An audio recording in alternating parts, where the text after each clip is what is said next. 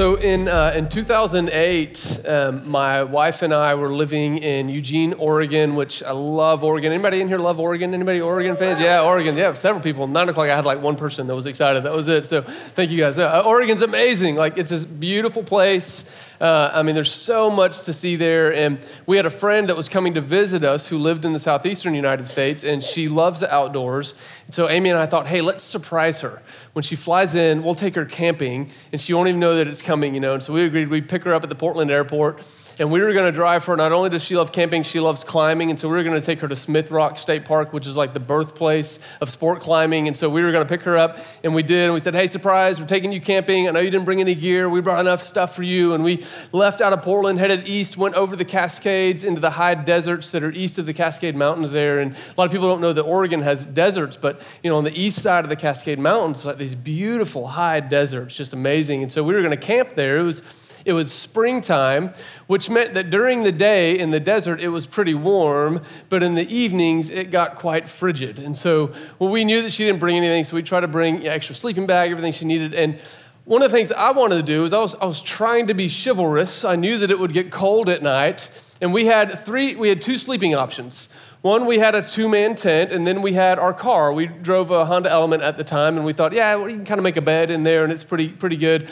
Well, I just thought, you know, to stay warm, the best thing to stay warm when you're camping is to have another human body there that radiates some warmth, and together you stay warm. So I was like, hey, tell you what, I'll take one for the team. Amy, you and Sarah sleep in the tent together where you'll stay warm, and, uh, and I'll just, I'll sleep in the car by myself. I'll be cold, you know, it'll be hard. I'll, I'll do that. And I really honestly thought I was doing the, the nice thing until 6 a.m. the next morning when I hear a tap on the car window and I'm just like snugged up in my sleeping bag, like sleeping like a rock. You know, it's like so warm. And I open my eyes and there's like literally frost on the windows and they've like cleared off a space on the window where they're like looking in at me like shivering, you know. And I, and I realized in that moment I made the wrong choice. Like I, I should have slept in the tent, should have let them have the car, but really didn't know.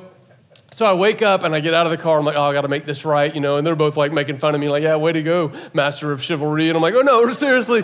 I was like, I'll build a fire. I'll build a fire to warm us up because if there's ever anything that makes you feel like more of a man, it's building a fire when you're camping. So I was like, I'll build a fire. Everything will be good. And then here's what I realized is that I grew up camping in the southeastern United States where firewood exists in abundance. You know, it just falls off the trees literally, and you pick it up and you put it in the fire.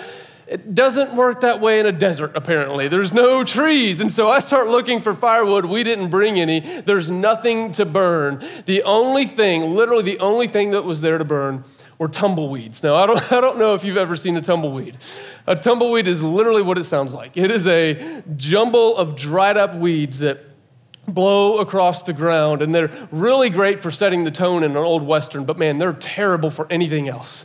They don't grow food, they don't grow leaves, they don't do anything. And I thought, hey, they're dry, surely they'll burn. So I grabbed a tumbleweed and I like compacted it down as much as I could. I put it in the fire pit. And I'll tell you, a tumbleweed will burn very quickly. Like you light it, and it's like a little puff of smoke, and then it's just gone. It's left with ash. So I couldn't even build a fire to try to warm my family up. And I learned something about tumbleweeds in that moment. I'd never actually seen a tumbleweed. And I realized, you know, tumbleweeds are not good for a whole lot. Uh, uh, uh, they don't dig roots, they don't grow anything. You can't burn them, you can't produce warmth, you can't produce energy. They don't do a whole lot except for blow around wherever the wind wants to take them. And that's about it. You know, we're in this series called Rooted, living deeply in a hurried world. And last week, you know, we kind of looked at this idea that, man, if you want to live deeply in a world that's always on the go, always changing, you've got to be anchored in the Word of God. Remember Psalm 1? It says, and if you, if you will anchor yourself, if you will delight in the law of the Lord, you'll be like a tree planted by streams of water. Elsewhere in the Bible, in, uh, in, Isaiah 61, it says that God's people will be like mighty oaks of righteousness. But as I look around at the pace of life and I look at how it affects me, if I'm honest with myself, more often than not, I feel a whole lot more like a tumbleweed than I do a tree planted by a stream of water. And I don't know if I'm alone in that. But life is just, it never, it never lets up, does it? There's always something else coming at us, always something else just wanting our attention. And today we're going to continue to look at what it means to be rooted. And we've looked at what it means to be rooted in Jesus. We've looked at what it means to be anchored in the Word of God. And today we're going to look at what it looks like to be driven not by the forces of culture or the pace of life, but instead to be driven by the vision, a vision of who God really is, not simply a concept or an idea of who He is. And so we're going to do this by looking in Isaiah chapter 6. And I'm going to read uh, Isaiah chapter 6, starting in verse 1. I'll read all the way through the whole chapter, 13 verses. As I read, there's going to be some words and some language that's kind of weird. Just bear with me. I'm going to come back through and walk through and try to unpack all that's going on in this kind of strange story that seeks to help us get clarity on a vision for who God really is. So, Isaiah chapter 6, starting in verse 1. In the year that King Uzziah died, I saw the Lord high and exalted seated on a throne, and the train of his robe filled the temple. Above him were seraphim, each with six wings. With two wings they covered their faces, with two they covered their feet, and with two they were flying, and they were calling to one another Holy, holy, holy is the Lord Almighty, and the whole earth is full of his glory. At the sound of their voices, the doorposts and thresholds shook, and the temple was filled with smoke. Woe to me, I cried. I am ruined, for I'm a man of unclean lips, and I live among a people of unclean lips, and my eyes have seen the King, the Lord Almighty. Then one of these seraphim flew to me with a live coal in his hand, which he had taken with tongs from the altar. And with it he touched my mouth, and he said, See, this has touched your lips. Your guilt is taken away, and your sin is atoned for. Then I heard the voice of the Lord saying, Whom shall I send? And who will go for us? And I said, Here am I, send me. He said, Go and tell this people, be ever hearing but never understanding, be ever seeing, seeing but never perceiving. Take the heart of this people, make the heart of this people calloused, make their ears dull and close their eyes. Otherwise, they might see with their eyes, hear with their ears, understand with their hearts, and turn and be healed. And then I said, For how long, Lord? And he answered, Until the cities lie ruined and without inhabitant, until the houses are left deserted and the fields ruined and ravaged, until the Lord has sent everyone far away and the land is utterly forsaken. And though a tenth remains in the land, it will be again laid waste. But as the terebinth and oak leave stumps when they are cut down, so the holy seed will be the stump in the land. This is the word of the Lord out of Isaiah 6. And so, I know this is kind of a strange reading, kind of pulled out of the middle of, uh, you know, we don't even know what's going on here. Who's Isaiah? Who's Uzziah? What are seraphim? All these things. And um, we're going to walk through all of that. But here's what you need to know just at a glance of what's happening here is this, this is the moment where one of the most prominent prophets in the history of God's people is summoned to step into the calling on his life. I mean, Isaiah, you know, in this moment, he would go on to write the book of Isaiah, which contains more prophecies of the coming of Jesus than any other prophetic work in the Old Testament. He would become the prophet that Jesus would quote almost more than any other prophet in the Old Testament. Isaiah, this prominent prophet, this is the moment where God gets his attention and invites him in to the service that he's going to give his life for, literally. That's what's happening here. Now, in order to understand the bigness of this vision, it's helpful to kind of look at what happens in the middle of the story, what happens in Isaiah's heart, is that God, God kind of has this mission. And he says, Hey, who's going to go? And I, you know, I want you to notice the mission that he gives Isaiah. He basically says, Hey, Isaiah, I've got a mission. I need someone to go. And here's how it's going to go down is that you're going to proclaim over and over again the words that I put in your mouth, but the hearts of the people you're proclaiming them to are going to become so calloused because they're going to hear you say it over and over again. Their hearts will be hardened by what you say instead of softened. He said, You're going to say it over and over again, but their eyes are going to see but not perceive. Their ears are going to become dull. And I want you to keep doing it. You can imagine being Isaiah. He's like, Okay, God, like, how long do you want me to do that? And he's like, Until the city lies destroyed. Okay, awesome. Like, the city I live in is going to be knocked clean. And you want me to keep doing this until literally the place I live is wrecked. Now, I don't know if you've ever been given an assignment that felt futile, but it's a little frustrating. When somebody gives you a job and says, oh, by the way, you're never going to succeed, but go ahead and do it, like it is really hard to get motivated to do a futile assignment that feels like it's only going to lead to frustration. And yet, here's Isaiah, and he's like, cool, I'm in. Like, count me in, God. What in the world is going on in Isaiah's heart to make him want to step into an assignment that is doomed to fail? I think it's so important for us to get a glimpse under the hood of Isaiah's heart because here's the thing you need to know about following Jesus is it's not all that different than what God says to Isaiah. You see, when Jesus invites us to follow him, here's what he says. He says, Hey, anyone who would come after me, anyone who would be my disciple, my follower, then you need to be ready to deny yourself you're entering into a life of self denial instead of self promotion. Anyone who wants to follow me must take up their cross. Anyone who wants to find their life must lose their life. Anyone who wants to follow me must become the servant of all over and over and over again. This is the way that Jesus frames following him. He even looks at his followers. He says, Hey guys, listen, I got news for you. In this life, you will have trouble, you will have persecution, you will have hardship. This comes part and parcel in life with me as your Savior and as your Lord. Who's in? Man, what a horrible salesman. Like, why in the world would you ever pitch anything like that? And so, why would we ever, why have millions of people over centuries since Jesus has been around chosen to opt in for life with Jesus? We find the key to this in what Isaiah experienced right here in Isaiah chapter 6. And so here, here's what happens it starts with verse 1. It says, In the year that King Uzziah died, I saw the Lord, period. Man, that one sentence is like a treasure trove of information of what's going on in Isaiah's heart. Now, I know a lot of us, you know, we've never heard of Isaiah. We don't know much about Isaiah. So let me unpack a little bit about what's happening here. Uzziah was king of Judah in the 8th century BC. Okay, so here's what you need to know a little history is that God had chosen this people group, Israel, to be his covenanted representatives in the world. And then he set up a kingdom. He put a guy named David on the throne, and he said, Hey, your throne will last forever. But then things started to go south a little bit, right?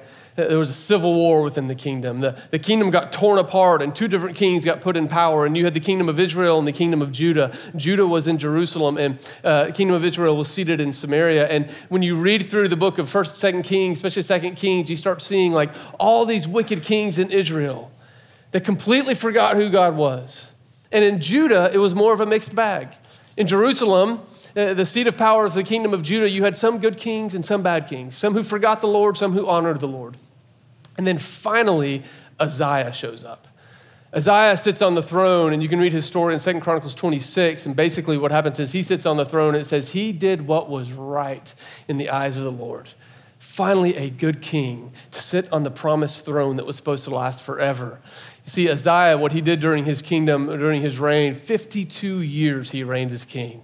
I mean, that's a heck of a run. 52 years. Imagine that would mean right now that if this was the last year of his reign, if we lived in a monarchy, it means that he came to power in 1967, which means he reigned for pretty much longer than most of us have been alive.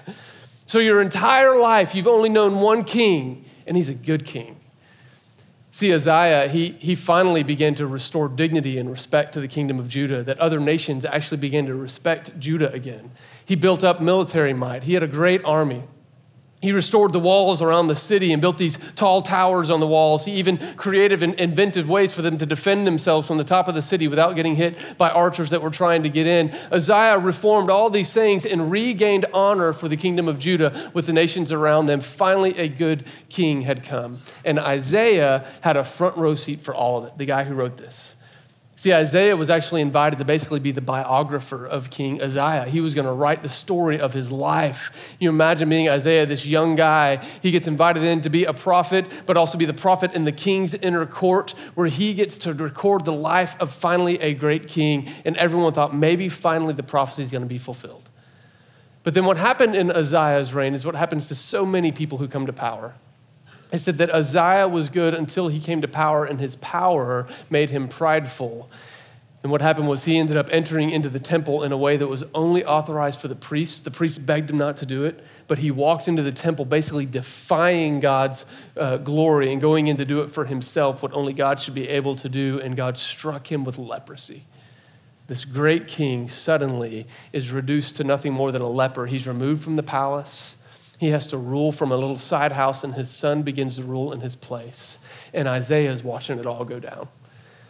The scholars kind of debate when Uzziah writes, In the year that King Isaiah died, they debate, was this when he literally died or was this when he was struck with leprosy? We don't really know, but what we know is that Uzziah has just seen the foundations that he was standing on get shaken. And Isaiah says, Man, in the year that King Isaiah died, I saw the Lord. You notice he doesn't say, I came to believe in God. He says, I saw God because he had a belief in God. But here's the thing many of us believe in God. But what we believe in is actually just a construct or a concept of God that has been shaped largely by the circumstances and the culture that surrounds us. See, Isaiah had a concept of God, this nationalistic deity that would always look out for Judah, and then suddenly it gets shaken and pulled out from under him. And what he believed in, now he's beginning to question whether or not it's true. You know, this is what we do so often with God. We believe in a concept of God, a construct of God. But the only place that that concept is rooted or in the circumstances that are around us and the factors that determine that concept are kind of conditional. They kind of shift. In other words, we do this, we go, yeah, man, God is good. I feel good about God when things are good. When the stability of my family is intact and everything seems to be going well, yeah, God is good. Man, when my checking account is solid and stable, then yes, God is good. I feel good about who God is. Man, when our nation feels secure, man, God is good. God bless America. You know, when, when things feel stable, when things feel good, then yes, God is good. When the right relationship comes along, when things work out for me in my job, man, God is good. You see, all of those things shift. All of those things are up for grabs. They all change. And what happens when the, the, the circumstances that we've rooted our understanding of God in, when they begin to shift, suddenly the statement, God is good, gets shifted to, man, if God is good, then why did this happen? If God is good, man, why, why did I lose the job? If God is good, then why did he, why did he dump me? Why did she break up with me? If God is good, then why did the cancer come back? If, if God is good, then why, why am I still stringing together month to month financially and I can't seem to get my feet under me? If God is good, then why? That's kind of becomes the position of our hearts. Or we go, man, if God is good, then wouldn't He want me to be happy? If God is good, then wouldn't He be okay with me doing whatever I want to so long as it makes me happy? And this is kind of the way the world around us has conditioned us to think about God. Why would God ever ask me to deny something about myself if He truly wants me to be happy? I read an article this week, you know, and I, I, don't remember who it was about. I'm terrible with pop culture, so if you ever ask me who somebody famous is, I'll like always tell you I don't know who they are. But I remember reading this article about somebody famous in Hollywood somewhere, an actor, and uh, he was talking about he and his his wife, and they they disclosed to the media that they've decided to have an open marriage. You know, they're, they're swingers, or as he called it, they were living the lifestyle. And as he described what, why they came to that, he said, You know, we got married and we tried the whole monogamy thing, but the reality is, is I'm just a deeply sexual man. And, you know, if I try to go without that, I'm just really not my best version of myself. So, in other words, he, he literally he said, Repression sucks. He said, So I talked to my wife about it, and she said, Yeah, that's great. Let's just be open to sleeping with whoever. And he goes, I'm kind of the gas pedal, like we'll kind of get out there, and she was kind of the brake. She reels me in if it gets too out of control. In other words, he's like, I'll do it as long as I'm good at it. And then she reins me in when she gets uncomfortable with it. And the question our culture would ask would say, hey, if God is good, then why is that a big deal? If he's a sexual being, then maybe he should be able to do whatever makes him happy. If God is good, then why? That becomes the question that we start asking about God.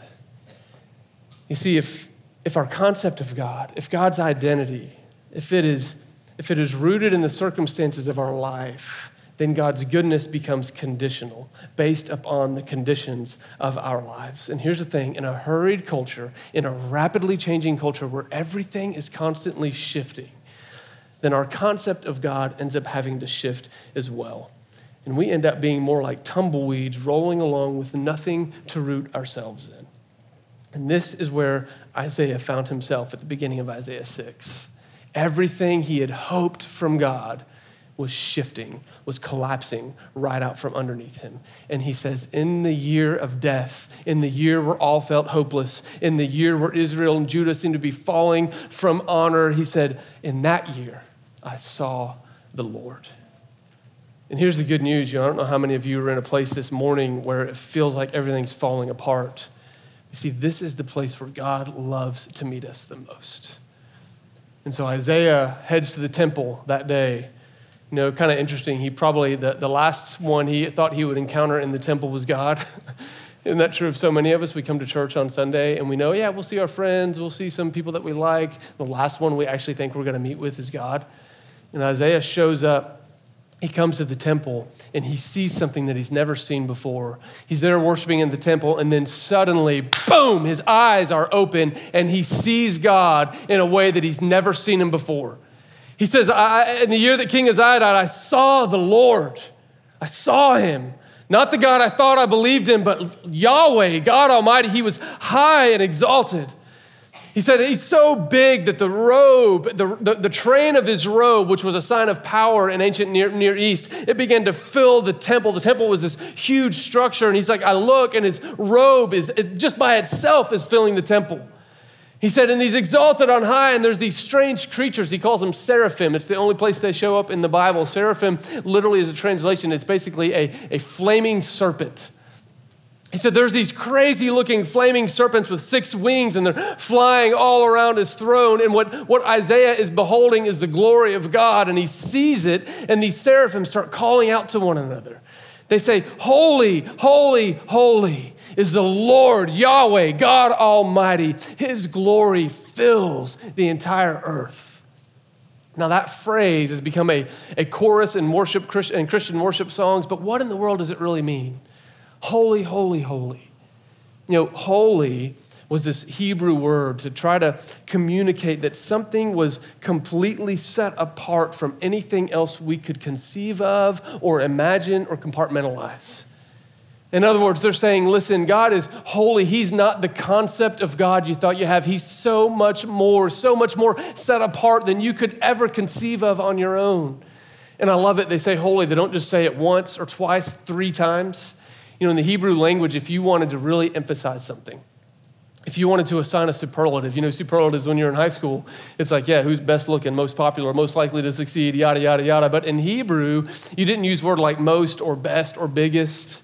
You just repeated the word when you really wanted to add superlative or emphasis. So we see this play out, for example, in, in, Genesis 14, there's this random story where there's a battle going on, and it says some of the people in the battle fell into tar pits. That's what the English says. But apparently, these pits were really tremendous because whole armies were following into them. And so, literally, what it says in Genesis 14, it says they fell into pits, pits. Apparently, they were like really pity pits. You know, they're like really large. These guys are falling into them, they're massive. Other places in the Bible where it's trying to communicate about pure gold, it will say gold, gold. Hebrew will repeat a word to try to add superlative, try to add emphasis to a word. And here you have these seraphim, these creatures flying before God Almighty. And they don't just repeat it once, but twice. It's holy, holy, holy. Isaiah, your concept of God is too small, it's too finite, it's too little. Like he's holy, he's set apart from anything you could ever understand. And then it says the whole earth is full of his glory. You know, glory is another one of those words that we throw around in Christian circles or, or in any circle. We don't really understand. You know, we'll talk about the word glory as in like when a quarterback wins a Super Bowl and we say, yeah, he had his moment of glory. Glory feels like this passing moment in the way that we use it. But you see, for God, glory was not about a moment. It wasn't because God won the football game that he had glory. It's just because of who he is. It doesn't pass, it doesn't fade. And the word glory in Hebrew actually uh, connotes a weightiness, a weight. In other words, said the glory of God filled the earth. It's the weight of God fills the earth. And Isaiah sees it and it says the temple begins to like just tremble under it. I don't know if you've ever been given like a weight to carry that was too heavy for you. If you're anything like me, it's given to you and you try to like pretend you can handle it anyways, so you hold it. and then what happens if you hold it for too long? Corey's laughing. He's never carried a weight that was too heavy for him. Dude's like so strong. When you see him later, you know what I'm talking about. You know, if they give you a weight and it's too heavy and you try to carry it, what happens? Like you just start shaking, right? Like I'm trying to carry this thing, but it's just too heavy for me. And what Isaiah is seeing is that the weight of God, the glory of God, makes the, te- the temple tremble. Psalm 99 says, The Lord reigns, the earth trembles. Guys, the earth, the planet that we stand on that holds us up, that underneath the glory, the weight of God, the earth itself trembles because it can't sustain the weight and the glory of God Almighty. This is who God is. He's huge, He's massive. He's bigger, stronger, mightier than anything you've ever conceived of or tried to imagine. And Isaiah is standing there and he sees it. He sees the glory of God in its fullness. But doesn't just stop with the glory. Immediately, he sees all of this happening. The temple starts shaking. And look at Isaiah's response. He goes, Woe to me! Woe to me! When you hear a prophet say, Woe, it's not just like, Oh, I'm kind of sad. it's a curse. He said, Oh, I am cursed. I'm in serious trouble.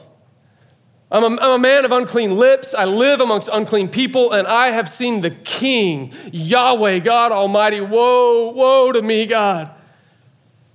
this is, this is a, a vision of God that we don't always like to talk about. It's like we want God to be kind of this like snuggly teddy bear that we get in his presence and we suddenly feel better. But that's not what happens to Isaiah. Man, he comes into God's presence, he sees the glory of God, and he immediately is like, I'm about to be crushed. God is terrifying. He's infinitely bigger than you could ever imagine.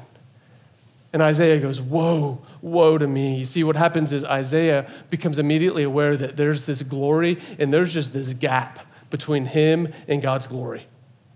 Of who he is compared to that God, man, there's a massive gap and he doesn't know how to overcome it and he's afraid he's going to be crushed. Now, again, we don't know what to do with this because we don't like to think of God as scary. We don't like to think of fearing God, but really what's going on here is just a comparison game.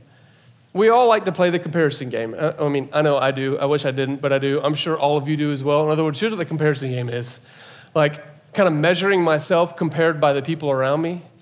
And man, if I feel like I'm smarter, better looking, faster, more popular, then I feel pretty good about myself. I'll surround myself with people that I feel like I'm a little higher than. Am I the only one? No, you guys aren't like that? But then suddenly you get around somebody who's a little bit better looking, more popular, smarter, more well known, and suddenly you begin to feel a little bit lower than you did before, right? It's what'll happen when I bring Corey up here later and introduce him. Like suddenly you guys are gonna be looking at my arms, you're gonna be like, dude, Aaron is such a weakling. You know, the comparison game. When you find yourselves around somebody who's, who's smarter than you, faster than you, stronger than you, here's how it's played out in my life. I remember um, when I lived in Vancouver, you know, I play guitar, I'm a guitar player, and in Vancouver, British Columbia, it doesn't have quite the music scene that Nashville does. And, you know, I played music in a band, and man, I loved it. Like, all the guys in my band, they puffed up my ego. They was, man, you're, you're so good, Aaron. They would like compliment me. They'd be like, man, you could be a studio musician. I'm like, I know, thanks, guys. Thanks, really appreciate it, you know. It was like, I loved it. It was amazing. And you guys all know where this is going. Then I moved to where? Nashville. It's a little too close to home for some of you. You came here thinking you were just going to be the next thing, you know? And then you have the comparison game, right? I'll just talk about myself. It's like in Vancouver, I, man, I was just it. I loved playing guitar. I loved, I'd play shows, people would come. I moved to Nashville, I'm just the dude that has a guitar in his living room. Seriously. Like, compared to some of the musicians that are sitting in this room right now, I'm like nothing. It's the comparison game. And what happens when you come into God's presence, into the glory of God, the holy God, suddenly we just realize, man, how small I am how finite I am, how little I am. But it's not just about size, right? Sometimes I realize, man, how unloving I am. God, oh, that, I'm so unloving. How selfish I am. How sinful I am. When you come into the presence of the God instead of a concept of God, suddenly all those things are laid bare and we become aware of them. And Isaiah says, Woe to me. But here's what I love is that God we see him in his glory. We become aware of the gap, just like Isaiah. But look what God does. God makes this move towards Isaiah. He says, Then one of the seraphim flew to me with a live coal in his hand, which he'd taken with tongs from the altar. And he flew towards him. Now, it sounds kind of terrifying. Like, you're going to touch my face with that burning coal? I don't know if I want that. But here's what's happening. He goes to the altar. It was the altar of atonement. Now, atonement, if you just think about that word, if you break it down, it literally means at one ment. Isaiah becoming aware of God's glory and the gap between him and God, what he needs is at one ment with God Almighty. And God says, Hey, I got this. And on this altar, where in ancient Israel they would have offered sacrifices to try to accomplish at one ment, this seraphim gets this coal and he comes over and he touches his lips and he says, Hey, listen, your sin is taken away, your guilt is done away with, you're good. Stand right here in the presence of glorious God. And here's what you need to hear is that we won't all encounter God in a temple like this where a seraphim will get a coal off of an altar, but God has initiated contact with us. God Almighty, the glorious God, He has come to earth in Jesus Christ Christ. And he didn't get a coal off of the altar and stick it on our face. He climbed up on the altar himself, became the sacrificial animal, and bridged the gap between us and God Almighty. And this is the good news of the gospel is that we have a God who's glorious, powerful, mighty, terrifying. And yet he is a God of grace and kindness and compassion, and he has drawn near to us. He initiates that. You can imagine Isaiah terrified and now suddenly being welcomed into the glorious presence of God. And this is the invitation open to every single one of us. Too often, we try to live on a vision that makes God a concept that we keep rearranging until it fits the way we want Him to. And God goes, I am too big for that. And there are going to be times in your life where you encounter God and you feel small, and the temptation is to run away and try to convince yourself that you more than you are. Let the reality sink in. I am small. You are small. We are all seemingly insignificant in the face of that mighty God. And yet that God looks at us and he says, I know your name. And I have purpose for you and meaning for you. And I sent my son to die for you. He is both all glorious and he is all gracious. He is both. He's our Father, the King. And he longs for us to know him. And he has initiated every way possible to make that happen. So now we wonder why in the world that Isaiah said, Yeah, I'll go? Because he had that encounter. And this is the encounter that's open to all of us. God says, Man, I want you to live out a vision of who I really am. But you got to know me, you got to find me. Now, not all of us will have an encounter like Isaiah's. In fact, Isaiah is the only dude in the Bible that has that exact same encounter. But here's what Jesus says He says, Hey, seek and you will find. Knock, the door will be open to you. Ask and you'll receive. He said, My Father longs for you to know him. Come to me. Come to me. So, what does it look like to live deeply in a super hurried world? Man, we have got to be driven by a true vision of who God is and stop reducing him to who we want him to be. And we will no longer be tumbleweeds, but we will be like the trees planted by streams of water. And so here's what I want to invite us into this morning as we get ready to go to communion. We've got communion on the bar, it's on the tables all around the room. We're going to come together. We're going to take the bread and take the cup. It is the reminder that Jesus initiated grace so that we could know the all glorious God. And he wants us to know him. And so over communion, I have just a simple prayer point for you to pray with the people around you and kind of a simple thing for each of us to pray to God. And so put the slide up on the screen here with this question here. As you come to communion, Pray with one another. Say, God, will you help us to see you for who you are? Both in the public and private places where we seek you. So, both when we gather here, but also when we're alone at our house with our little prayer journal, God, will you help us to see you for who you are? And then, second, I just want to challenge all of us just to ask God, what is one thing, one thing you need me, want me to know about who you really are? So as we come to communion, just bring these questions together. Let's pray, let's thank, let's pursue the Lord. Let me pray for us. God, I love you so much. You are, you are glorious. You are the Almighty. Lord, our words just fall short of being able to comprehend who you are. God, thank you that although you are bigger and more terrifying than we could ever imagine, man, you are more gracious and kind than we could ever conceive of. Lord, would you draw near to us right now as we come to the table of grace?